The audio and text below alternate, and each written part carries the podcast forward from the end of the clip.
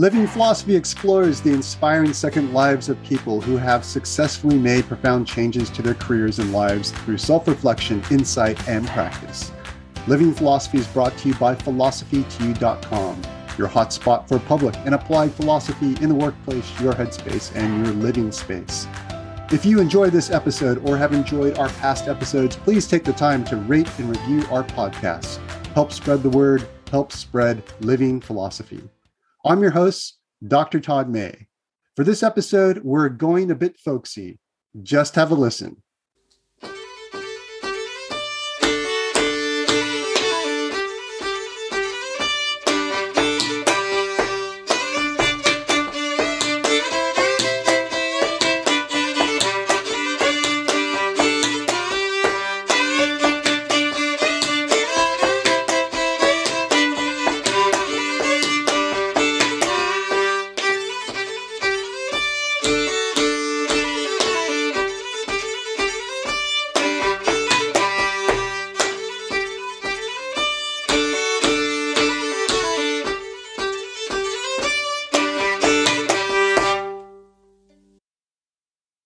The music you just heard is a piece called Mississippi Sawyer and was performed by my guest for this episode, the musician Kat Batchelor.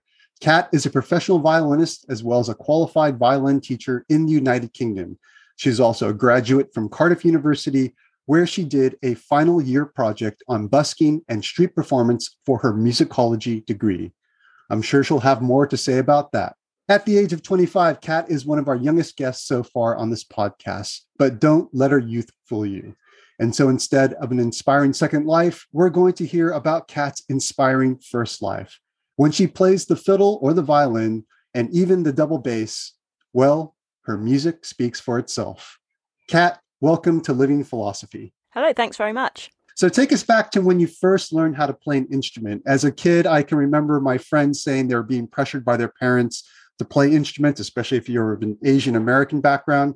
So playing an instrument, playing music, was it something you've naturally found interesting, or was it a forced labor of love? This is an interesting one. I get this a lot. It's quite a funny story, actually, from when I was very little, because my parents aren't particularly musical at all.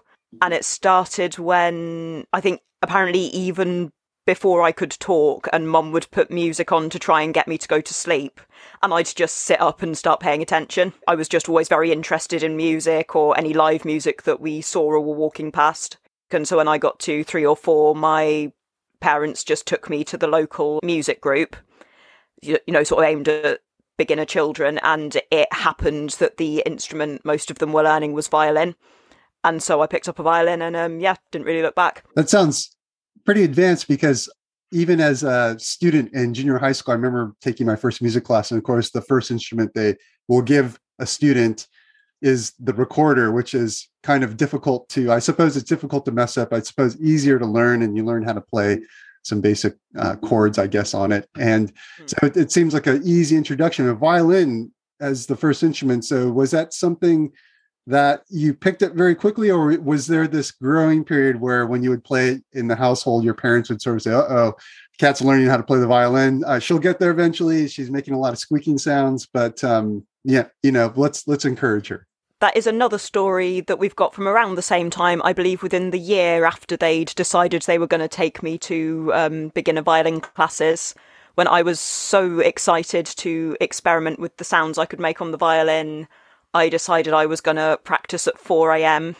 and I was 4 or 5, and I went straight up to my parents' room to show them the new sound I'd worked out how to make. And mum says she still to this day remembers waking up in the middle of the night absolutely terrified, because she thought someone had broken in and was trying to kidnap her children, because it was such a horrible squeaking noise, apparently. So 4 and 5, do you recall if that was an average age for the music group? Or that seems quite young to me, but maybe, I'm not a parent, so I don't know, but that seems remarkably young. I can't even remember doing anything at the age of 4 or 5 when I was growing up, let alone play a musical instrument. You're not playing pieces straight away, and so a lot of beginner technique is about working out how to, you'll start off by holding the violin as a guitar, and you'll pluck the strings one at a time, and you do all kinds of games to make that as interesting as possible. I learned about this when I did my teaching diploma. There are some quite big advantages to starting learning a string instrument very young, because it means you'll develop the muscle memory very early.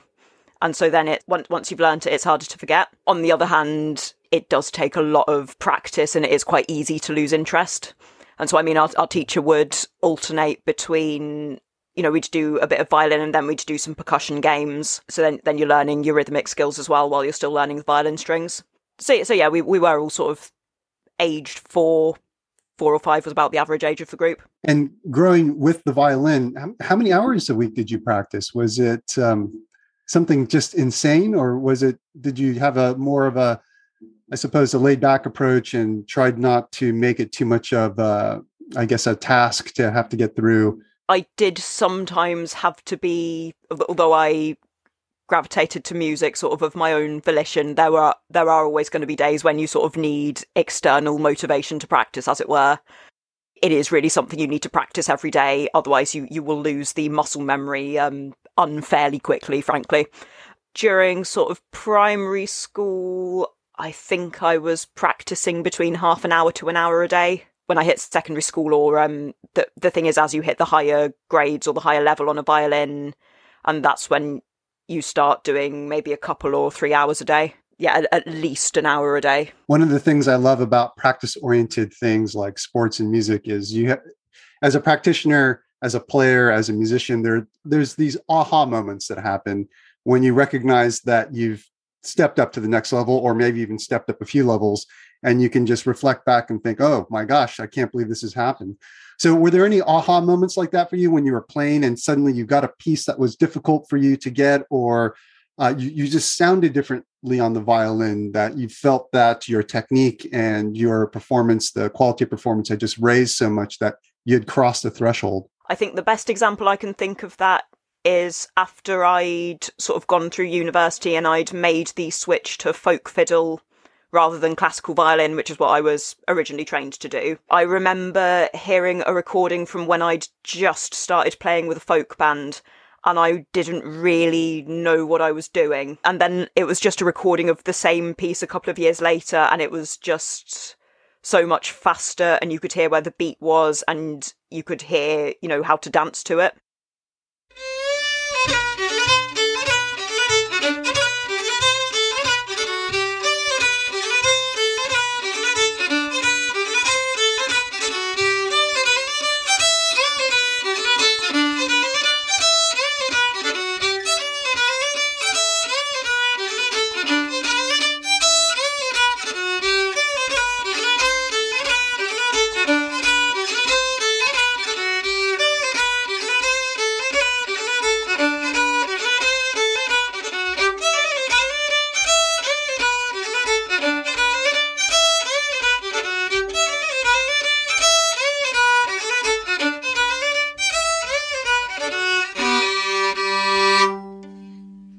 That was Kat Batchelor performing a song called Keel Row. And the switch from classical to folk. So I have a few friends who are quite classical music snobs, I guess you could say, and they really think that any other kind of music, even, you know, jazz music, it's kind of, they have a love-hate relationship with jazz. They don't like it as a music, but they respect it because it's technically difficult, that kind of thing.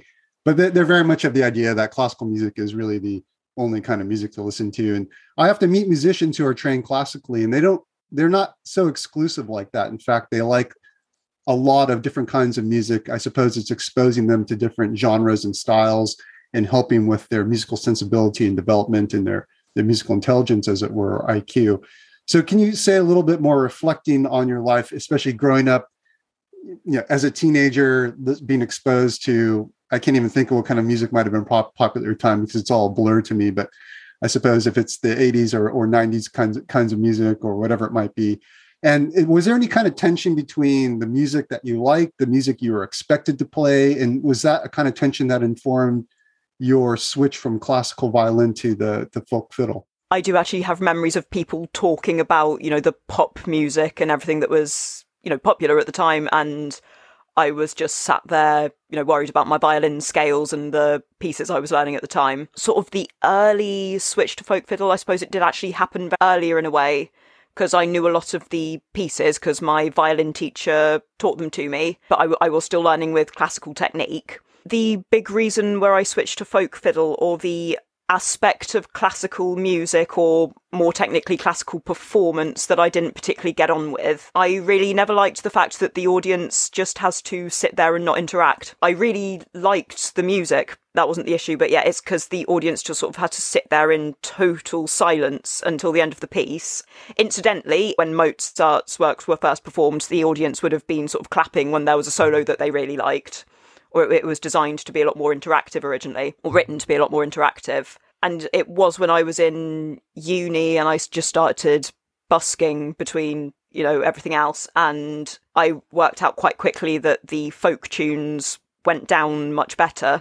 And so I quite quickly, you know, got found by a local folk band called Fiddler's Elbow and started doing a different sort of performance circuit, and I quite quickly realised I really liked the fact that the audience would get up and clap along or dance along and sing along with you. So that was sort of how the style change happened originally. That's an interesting point about the kind of etiquette and expectations of audience in a classical performance. I do remember in high school being at a classical performance, probably my first one. Someone started clapping, so I started clapping. You know how that works. He's like, oh, I'm supposed to clap. And then someone next to me said, oh, you know, don't clap now. It's the wrong time to clap. And because I was clapping at the wrong time, that only shows up my ignorance and, you know, that kind of thing. But I was also thinking philosophically, since I used to teach aesthetics, but I didn't do music so much. And for a lot of different reasons. One, I'm not very musical. I don't know too much about music theory, but I do recall reading some philosophical, historical accounts of what you're talking about. So originally that classical music, or what we tend to call classical music, it was interactive historically at the time.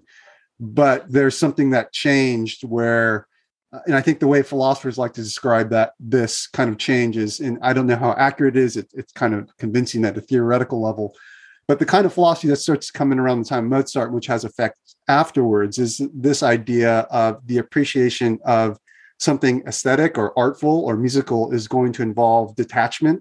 And this comes a lot from Kant's theory of aesthetics. But there's this idea that in order to be cultivated, we become detached from the experience. So we can both experience it and analyze it at the same time and appreciate it for what is happening. And there's this other idea that if we're moved from the piece of art or the music from the outside and we let it take us over, somehow that's less refined. So you get this kind of these philosophical distinctions that arise. And I think very much the 20th century, we inherit these ideas and we think that they're original historically. So it is kind of bizarre.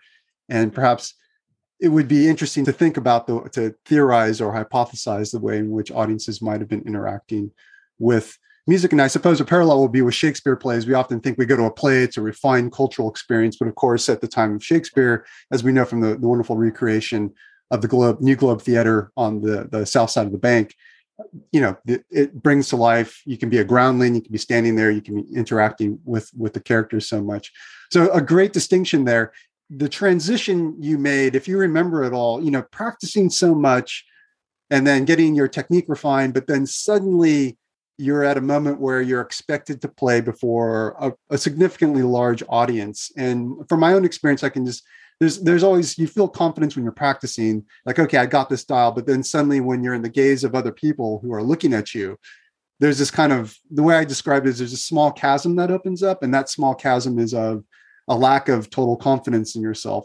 So can you say anything about your experience of having to make that transition of playing to playing before a large audience and the kinds of pressure that puts on people? And I guess what I'm trying to get at is we get a lot of audience members who are interested in the problem of public speaking and performing before the public. So I don't know if you have any practical advice for those kinds of situations. This is actually an interesting one. I can't help out too much here because I've never really had stage fright. I never really got performance nerves. It wasn't ever something and I think because I started learning so young, and because, you know, even with the 4-year-old music school, they made sure we did a performance at the end of every season or whatever. And, you know, that continued through school. I went to quite a musical school. So I think it helps. And I have heard a couple of teachers say the same thing. It's during your teens that you learn to be scared of performance. You know, I can remember being very, very young and just always being really, really excited if I had a solo before the end of the year, before, you know, a room full of people. I just absolutely thrived under that. I just kept performing often enough. So I just don't really get the stage nerves beforehand. And when you teach your students, is this something that you've noticed that your confidence, or I don't know what you would call it, perhaps it's a talent or a gift or this ability to be comfortable in the presence of others. Is this something that you can teach to your students, or is it something that you're not aware of and you're just teaching the love of music and hopefully it takes care of itself? You can teach good practice habits, because if you know your material very well, it's less likely to go wrong. You can teach sort of strategies for if it did go wrong in performance, you know, you just pick it up and recover. People won't mind. And, you know, encourage people to perform to, you can encourage your pupils to perform to you or to their parents, I suppose. I suppose for a more general sort of public speaking thing, find a friend who you can test your, you know, what you've got to say out on. I suppose that helps, because, yeah, because it's just about, if you do it very regularly, it just becomes less frightening. Is it difficult to manage parents' expectations of their children when they're learning how to play an instrument? Do you notice? I imagine in America it's much different, because it seems like parents in America tend to be much more vocal about things. I guess it depends where in the country you are and, of course, what socioeconomic class the parents are. But I can just imagine Americans on the whole being a little bit more interactive with the teacher, both in a good and a bad way. And I just recall coaching just even the local climbing team at a gym when I used to run a gym. And so some of the parents are great and very supportive, and other parents you can feel like they're waiting for an opportunity to criticize you as the coach because their child wasn't developing as well as they had hoped, or as well in relation to the other student or other climbers or whatever it might be who had started climbing at the same time. So any kind of positive stories or negative stories about having to work with the mire of adults that occurs in extracurricular activities? I always say with violin, I've only really taught on violin, so that's all I can really comment on. But it's like I was saying about starting to learn very young, and there are a lot of advantages to that. But there's also a lot of beginner technique that you need to do just in terms of holding the instrument. A lot of people think it's sort of held up with your hand, but it's actually sort of clamped between your shoulder and your chin. You've got to learn how to do that before you can get your hand into place. There is just nothing natural about what you have to do to hold the instrument. And you've got to be extremely careful to sort of teach correct technique so you don't cause problems later down the line. You can be the most coordinated, most gifted musical person ever, but you've still just got to do a lot of repetition to build up the beginner technique. It's quite an industry-specific thing to understand, to be fair. Yeah, and a lot of parents want to know why their children aren't immediately playing pieces straight out of the gate. You've just got to learn the foundational technique first. I have had a couple of victory moments when the parents have been getting, you know, either frustrated with me or frustrated with their children, telling them to go and, you know, just practice much more. And I have had a couple of victory moments of giving the parents the violin and going, well, can you do it then? Or, you know, just giving them the opportunity to try it out for themselves, and they appreciate the sort of muscle memory and everything that's got to go into it. And it sounds like from your own experience, and correct me if I'm wrong, and you might want to carefully reflect on your comments, since this is going to be a question about your parents, and they'll probably be listening to the podcast at some point or time. But it sounds like your parents were supportive in a good way. You went to school learning the violin, secondary school or high school, as we like to say in the United States, and then they supported you going to university and doing a degree in musicology, which I think a lot of parents might, well, maybe not a lot of parents, but I guess the cliched parent we often speak about as academics. You know, we have an open day at university and they're bringing their son or daughter to university to see if they want to go there. They always ask academic staff members, what kind of job or what kind of career can my child get if they do a degree in philosophy or musicology? So it sounds like by virtue of being able to do musicology, your parents have been supportive, or maybe you totally rebelled against them.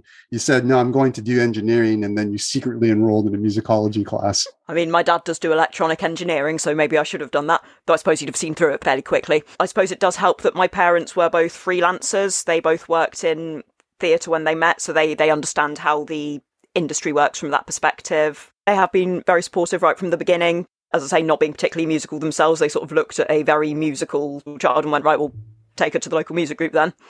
And they've been very supportive of me going through a musical school and a music degree at uni. So the next question has to do with sort of philosophical interests I have in music, especially comes from the ancient Greek tradition, particularly Plato, the way he talks about music in a very positive sense in some points and very negative sense in another.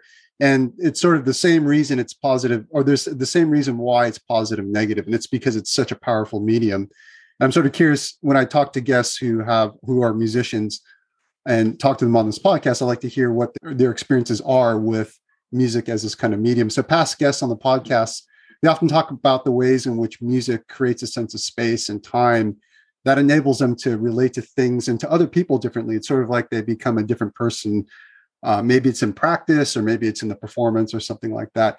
So have you had any experiences like, any profound experiences like that, or anything that you can look back upon and think it would just be a great thing if people could experience this because they would appreciate something better, or they would just see things in a different way that might help them broaden their relationship to other people or to the world? I think the closest I've had to that has been in practice. And again, I think it's because of the practice habits that you do every single day and the focus that's required.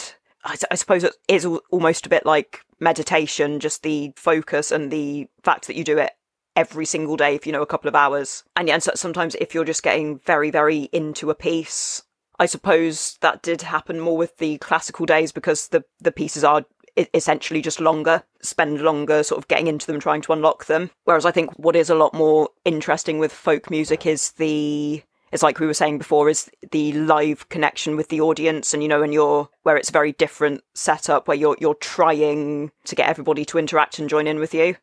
So actually that's another interesting reflection on the difference between classical and folk music, because I don't think it's even a matter of pitting them against one another. I think they fulfill slightly different things. Yeah, I think classical music gives a more sort of medium to really get into and sort of reflect, and it's harder to unlock, like we were just saying, and folk is a lot more interactive and immediate.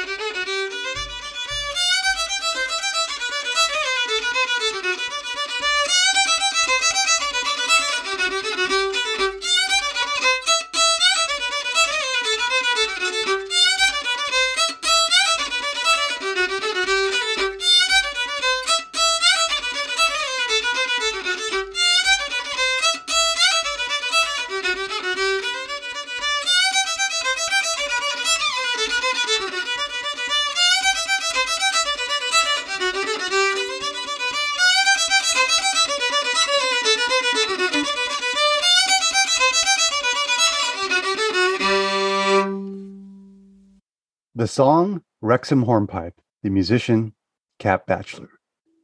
It seems like folk music just involves the body more. Maybe I'm wrong. Maybe classical music does in different ways. I'm just thinking about the way in which folk music just, you hear the piece like we heard at the beginning, and we'll be hearing more of your performances along in this podcast as well. But it just awakens something in you, makes you want to move, makes you want to get up and do things. And are there any particular folk traditions that you find particularly influential, or ones that just grabbed you right away? I'm thinking of when I first heard American bluegrass, and I wasn't even in a bluegrass state. I was in the Midwest, and it was a sweltering summer in the Midwest. It gets very humid, and walking into this bar that was almost subterranean, and it was packed, and there was a bluegrass band playing. I thought, I'm from California, so I thought, oh my gosh, how far have I descended along the road to de-evolution? What's going to happen? I can't believe I'm here.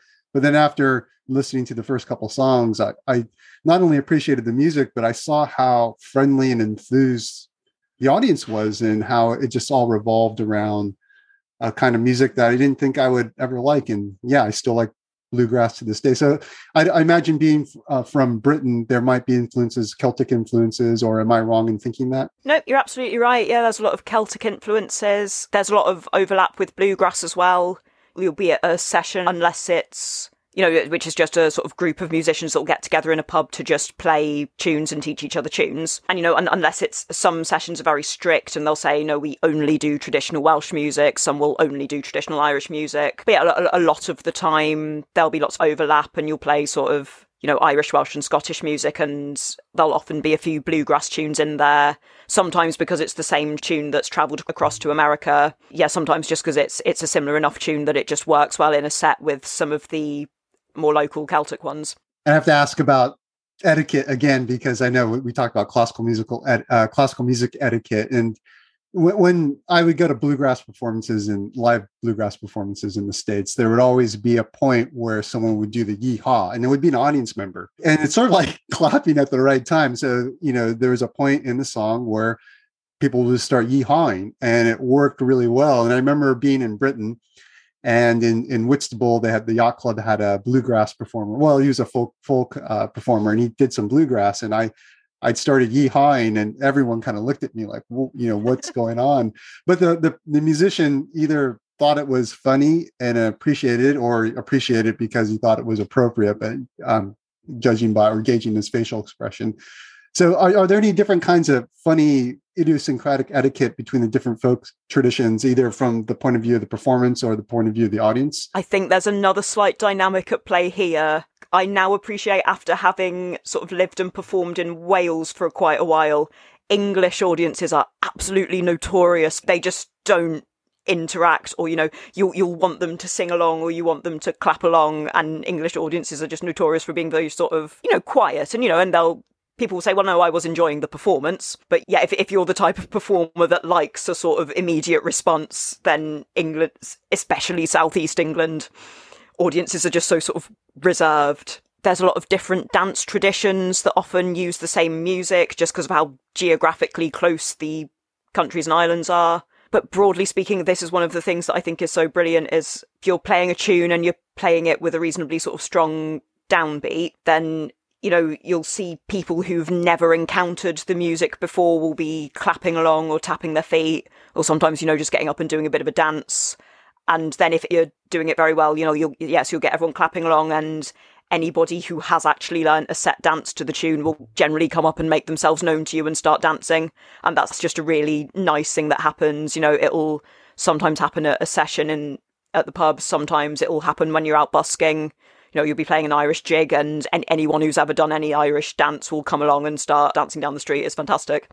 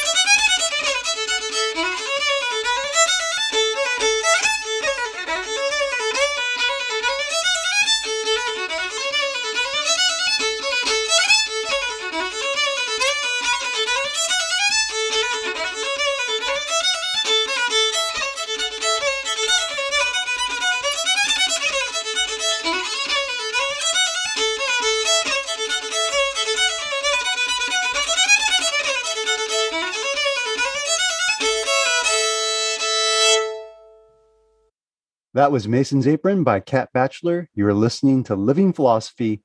And now, a word from our sponsors. Living Philosophy is brought to you by philosophytoyou.com, your public and applied philosophy hotspot for innovation, inspiration, and intelligence. Are you unhappy with your academic career? Do you need help transitioning to the next chapter? Hilary Hutchinson is a career coach specializing in helping academics leave academia.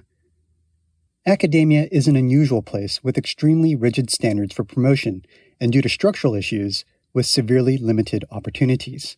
The decision to leave academia can happen at any time in an academic career, whether just graduating with a PhD, deciding mid-career that the academic lifestyle or work content no longer appeals, or even figuring out what to do on retiring after a long academic career. Let Hilary help you now to figure out who you are, what you want to do, and start putting a strategic plan into place to achieve your own dreams. It's not about who you are, it's about who you want to be. Contact Hilary at transitioningyourlife.com or call 843-225-3224 to set up a complimentary appointment and find out more about how she works with clients. In this bold new book, The Infinite Staircase, What the Universe Tells Us About Life, Ethics, and Mortality, high-tech's best-known strategist Geoffrey Moore makes a groundbreaking contribution to the search for meaning in a secular era. Two questions fundamental to human existence have always been the metaphysical, where do I fit in the grand scheme of things, and the ethical, how should I behave? Religion is no longer a source of answers for many people, and nothing has replaced it. Moore uses his signature framework-based approach to answer these questions, taking readers on an intellectual rollercoaster ride through physics, chemistry, biology, the social sciences, and the humanities.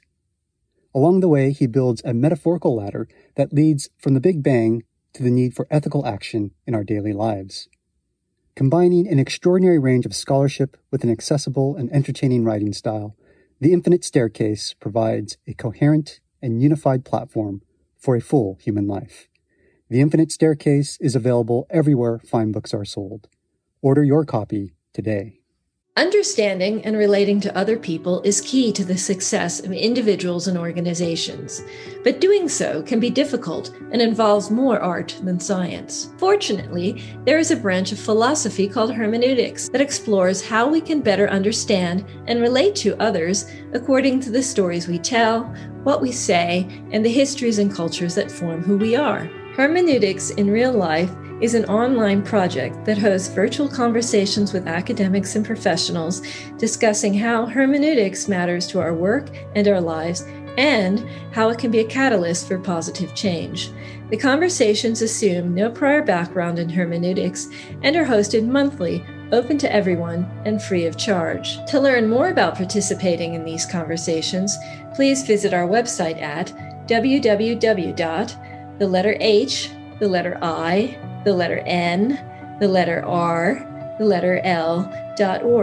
That's www.hinrl.org.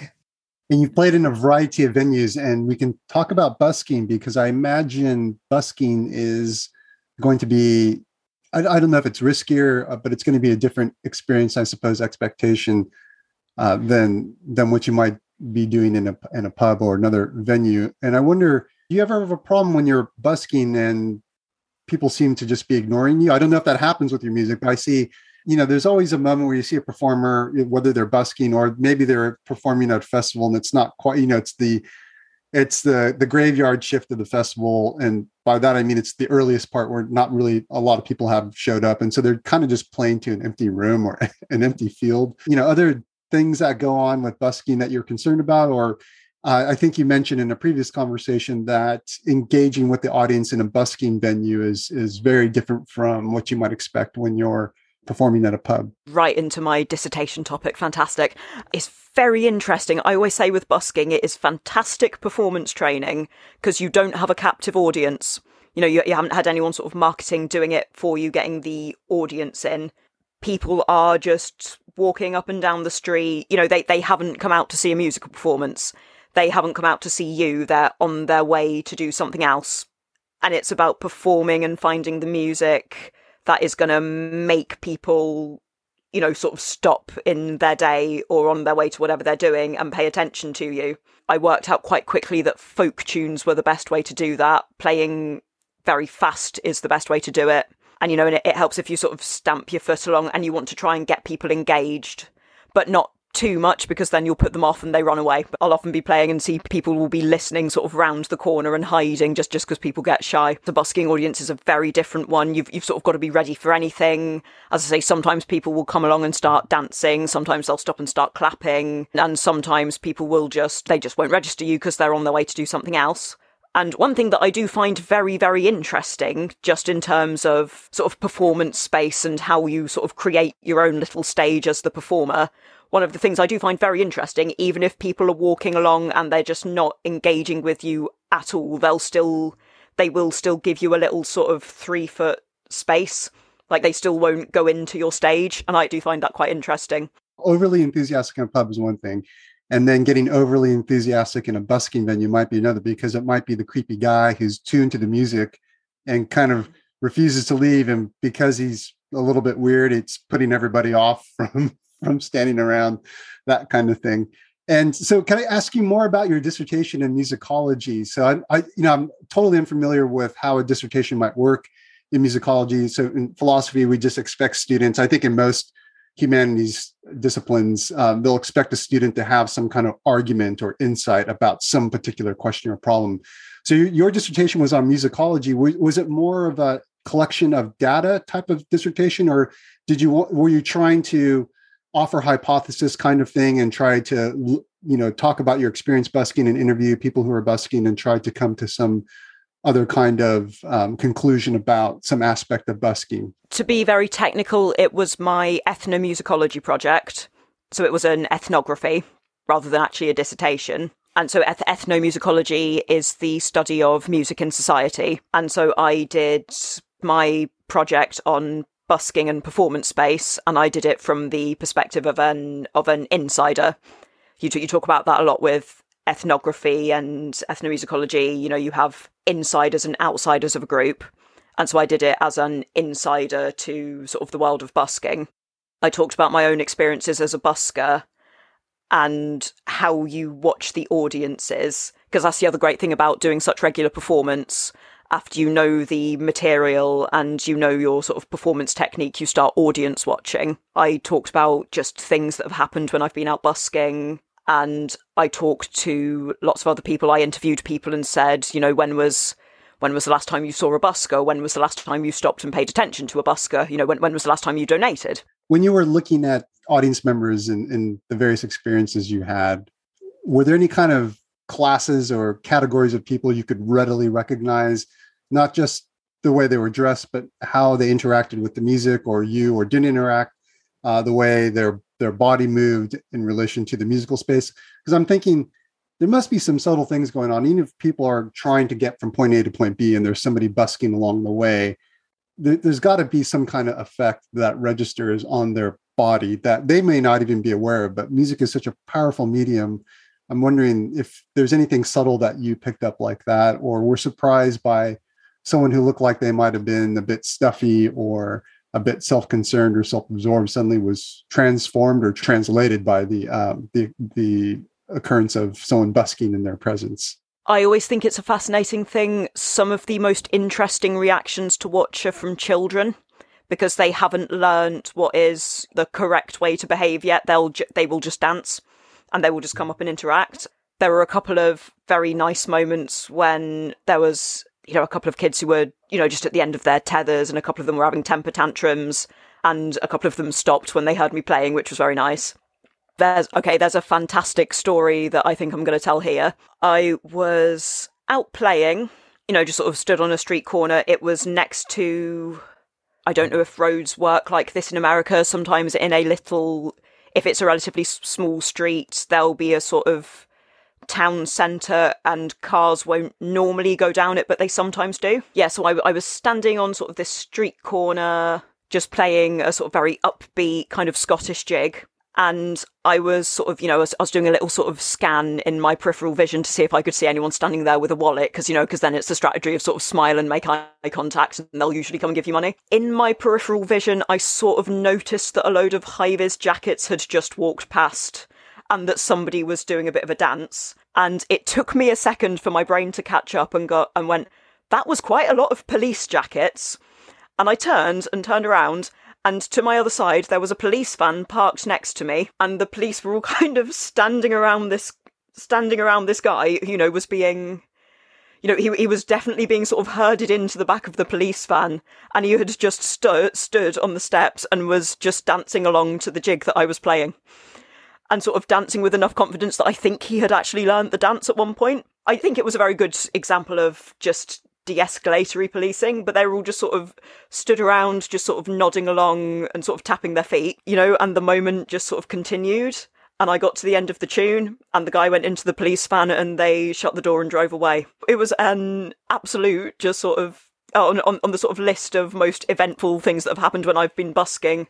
That's just sort of stuck as a highlight, because it was it really did sort of feel like I was soundtracking a film or something, because it was just so strange, you know, like that doesn't happen in real life. You know, the arrest was sort of interrupted so that the guy could have a little dance, and then the tune finished and they drove away. That's an excellent incident, because it just is a great advertisement for perhaps alternative policing, where you have your each police department has their violence or their folk. I mean, it won't work with all music, but with their, because some music is aggressive, but with folk there is something to it. And so you introduce the music to just break up the tension, and it'd be interesting to see how often it works. But because it's sort of, well, if the perpetrator can sort of be at ease because of the music, then the police can be at ease. Very different policing technique than you might find in the United States, which gets a lot of press, obviously. I am absolutely fascinated to know what that guy was being arrested for. You know, I assume it wasn't sort of serial murder or... On the topic of experiences, can you give an account of one of the best memorable experiences you've had because it was good, and then one of the most disappointing or dissatisfying experiences you've had as a performer? One best moment. So I've got two. The first one was with Fiddler's Elbow, one of the bands I'm in. It's sort of a folk band, sort of verging on folk rock. You know, so we'll play sort of Saturday night pubs. We play match night often, you know, the Six Nations, rugby. It's quite a lively sort of Saturday night crowd at the local pub normally. I remember the first time we performed the song Devil Went Down to Georgia live, which is a fantastic song. And it's sort of, even in a folk setting, even in that kind of setting, it's one of fairly few songs where the fiddle gets to start it and even a general audience will usually immediately recognise it from the first few notes. It's a sort of powerhouse of a song as well. You know, so obviously we'd been practising it for a long time, because, you know, it's not one you can just sort of throw the chords together and just go for it. It takes a lot of putting together. And yes, we've been practising it, and we knew this was going to be the first time we did it live. And it's just such a great feeling when, you know, you play the first few notes and the entire venue just starts screaming because they know what's coming. It's brilliant. That was a fantastic moment, both sort of as a group, as a band. And yeah, just such a great audience interaction. Okay, we're going to sing a song all the time with Devil Went Down to Georgia. Because we got a mad fan fiddle player. He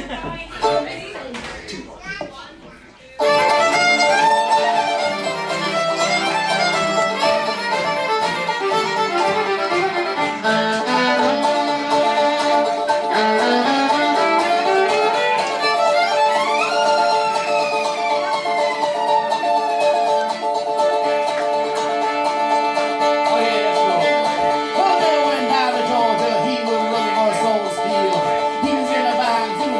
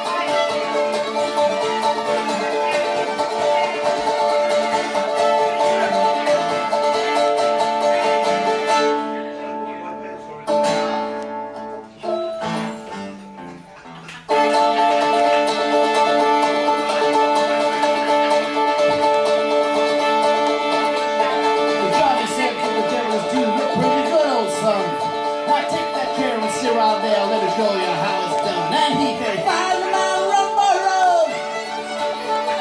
Devil in the house in the rising sun, chicken in the bread pan, big in that door, ready to down by the down door.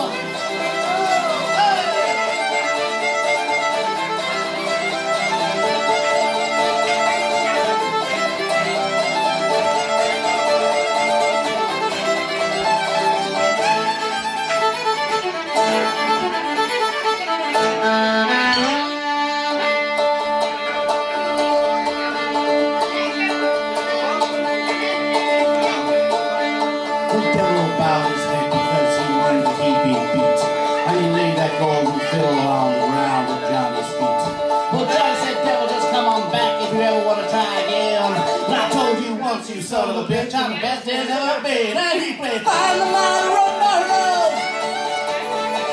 Devil in the house in the rising sun, chicken in the bread pan, pig in that door, ready to get out by the down door.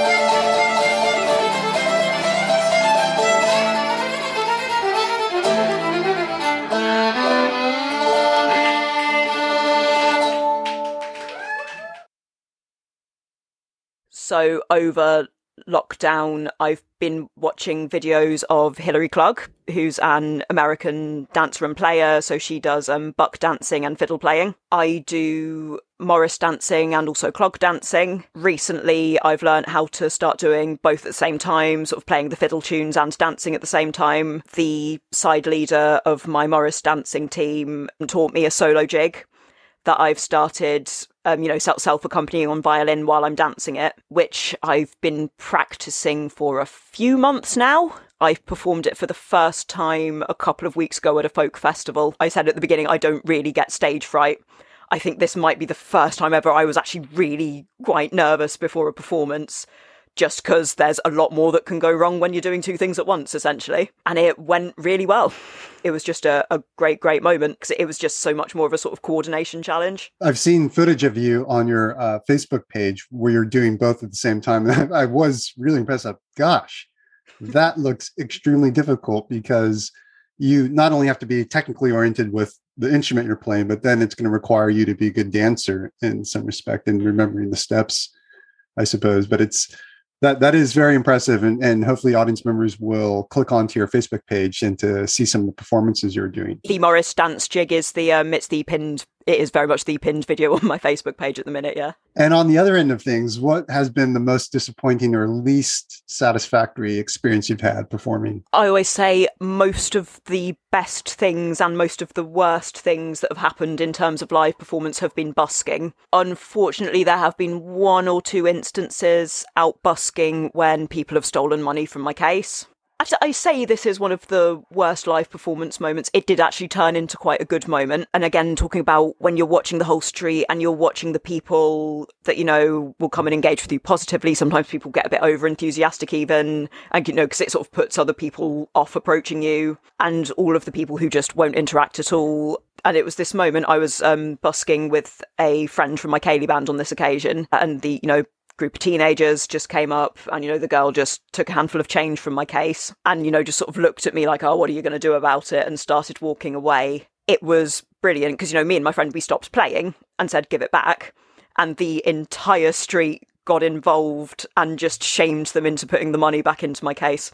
It was also just very interesting in terms of watching how the audience behaved, because the street full of people who were just registering, oh, there's a busker there. But even if they weren't necessarily actively engaging in the performance, but the sort of gradual realization that, you know, these people had stolen from us, and just the whole street sort of got involved and went, come on, give it back. I don't know if you can see it from the inside since you grew up in Britain, but being an American who lived in Britain for a while and having grown up in America, one of the main differences between the two cultures that I find is that Britain very much has a shame culture, behind it. So if you do something that's not socially acceptable, you could very much be liable for shame. Whereas what would happen in America would be indignation.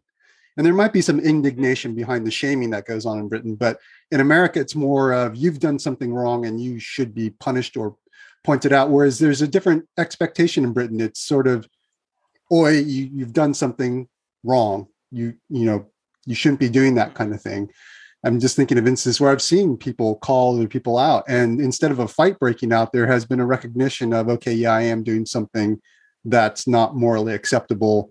And there's enough peer pressure from others looking on that behavior stops it. So it's a very subtle difference. And if Americans don't understand what I'm talking about, they'll have to go to Britain and see you perform live at a pub and also perhaps experience a shaming moment in Britain, or shame culture.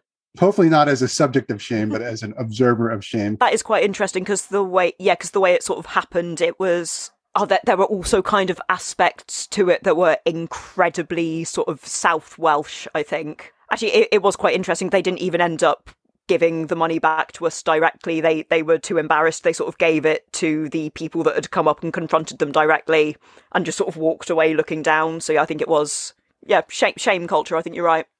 So, Kat, do you have any current projects going on with your bands? I mean, how many bands are you in? What are their names? Are you on Spotify? Are you planning on releasing an album of any kind, or are you just content performing in local venues and traveling across to other parts of Britain to perform? Yeah, so my bands, I'm in Fiddler's Elbow, as I've mentioned, which is a sort of folk rock band. I absolutely love this, playing on the South Welsh pub circuit, sort of the Valley's pub circuit. We're sort of hoping we might get to Ireland at some point because a lot of what we do is Irish music. I'm also in a Cayley band that's started more recently, and that's, Bunny Eye Cayley band. We're on Facebook. Yeah, so that's more of these instrumental dance music, generally played as fast as possible. And I've also recently started playing with a band called Dewdroppers. It's a lot of sort of the same repertoire, and it's a bit more sort of chilled out, and I think are on Spotify. We've reached that point in the podcast where I get to ask my guests the two closing questions. And the first question, Kat, is there any one philosopher, musician, or artist that has been inspirational to the way you've lived your life and continue to do so? I mentioned Hilary Klug earlier, who's just been a very big inspiration, partly because seeing videos of her playing and dancing at once is when I realised it was possible. And when it occurred to me, I was doing various different folk dance styles at that point. And also, both as a musician and also in that context, you're sort of encouraged to go and try out the dances as well. So you understand how it fits together, because it's a functional music form. Like, it's the tunes designed to go with the dance. And then after seeing videos of Hilary Klug playing and dancing, and it occurred to me that it was possible. And so I, started putting the practice hours into it. And it's very much paid off, both in terms of the craft and also, I've read and heard interviews with her, and she's just so dedicated and hardworking and driven with her practice habits, which is just absolutely what you need to be as a violinist or fiddle player and as a dancer, especially with the coordination of doing multiple things at once. Absolutely an inspiration. The second question is, Kat, do you have any parting words of wisdom for our audience? Gosh, no, I can't think of any. I'm sorry. I don't think I have much good advice. Perhaps it's get out there, pick up an instrument and see what happens. Absolutely. Yes, that's a good one. Yep. Go and try an instrument. I highly recommend it. It's a very good thing to do. I think more people should play instruments. I think I read somewhere that there was an uptake in people picking up instruments during the pandemic, during lockdown, which probably wasn't good things for their neighbors because they probably were not sounding quite exquisite through the thin walls, as it were. Actually, that is another thing, especially with violin. There is just no way you make a good sound as a beginner, unfortunately. But yeah, you've got to persevere through it. And yeah, just practice. That's my passing wisdom. Just, practice. Kat Batchelor, thank you for being a guest on Living Philosophy. And we look forward to seeing you in the music space and the many different bands you play for, and wish you the best of luck in your music career. Thank you very much. If you would like to know more about Kat's music and work, you can find her on Facebook, Twitter, and Instagram. Please check out the podcast blurb for information about Kat and links to our sponsors. I'd like to thank our sponsors, Philosophy to You, The Infinite Staircase, Transitioning Your Life, and Hermeneutics in Real Life. If you would like to become a sponsor of Living Philosophy by making a donation, please get in touch with us via the philosophytoyou.com website. This is Dr. Todd May. Thank you for joining us on Living Philosophy, and I hope you'll join us for our next episode. Until then, don't just read philosophy, live philosophically.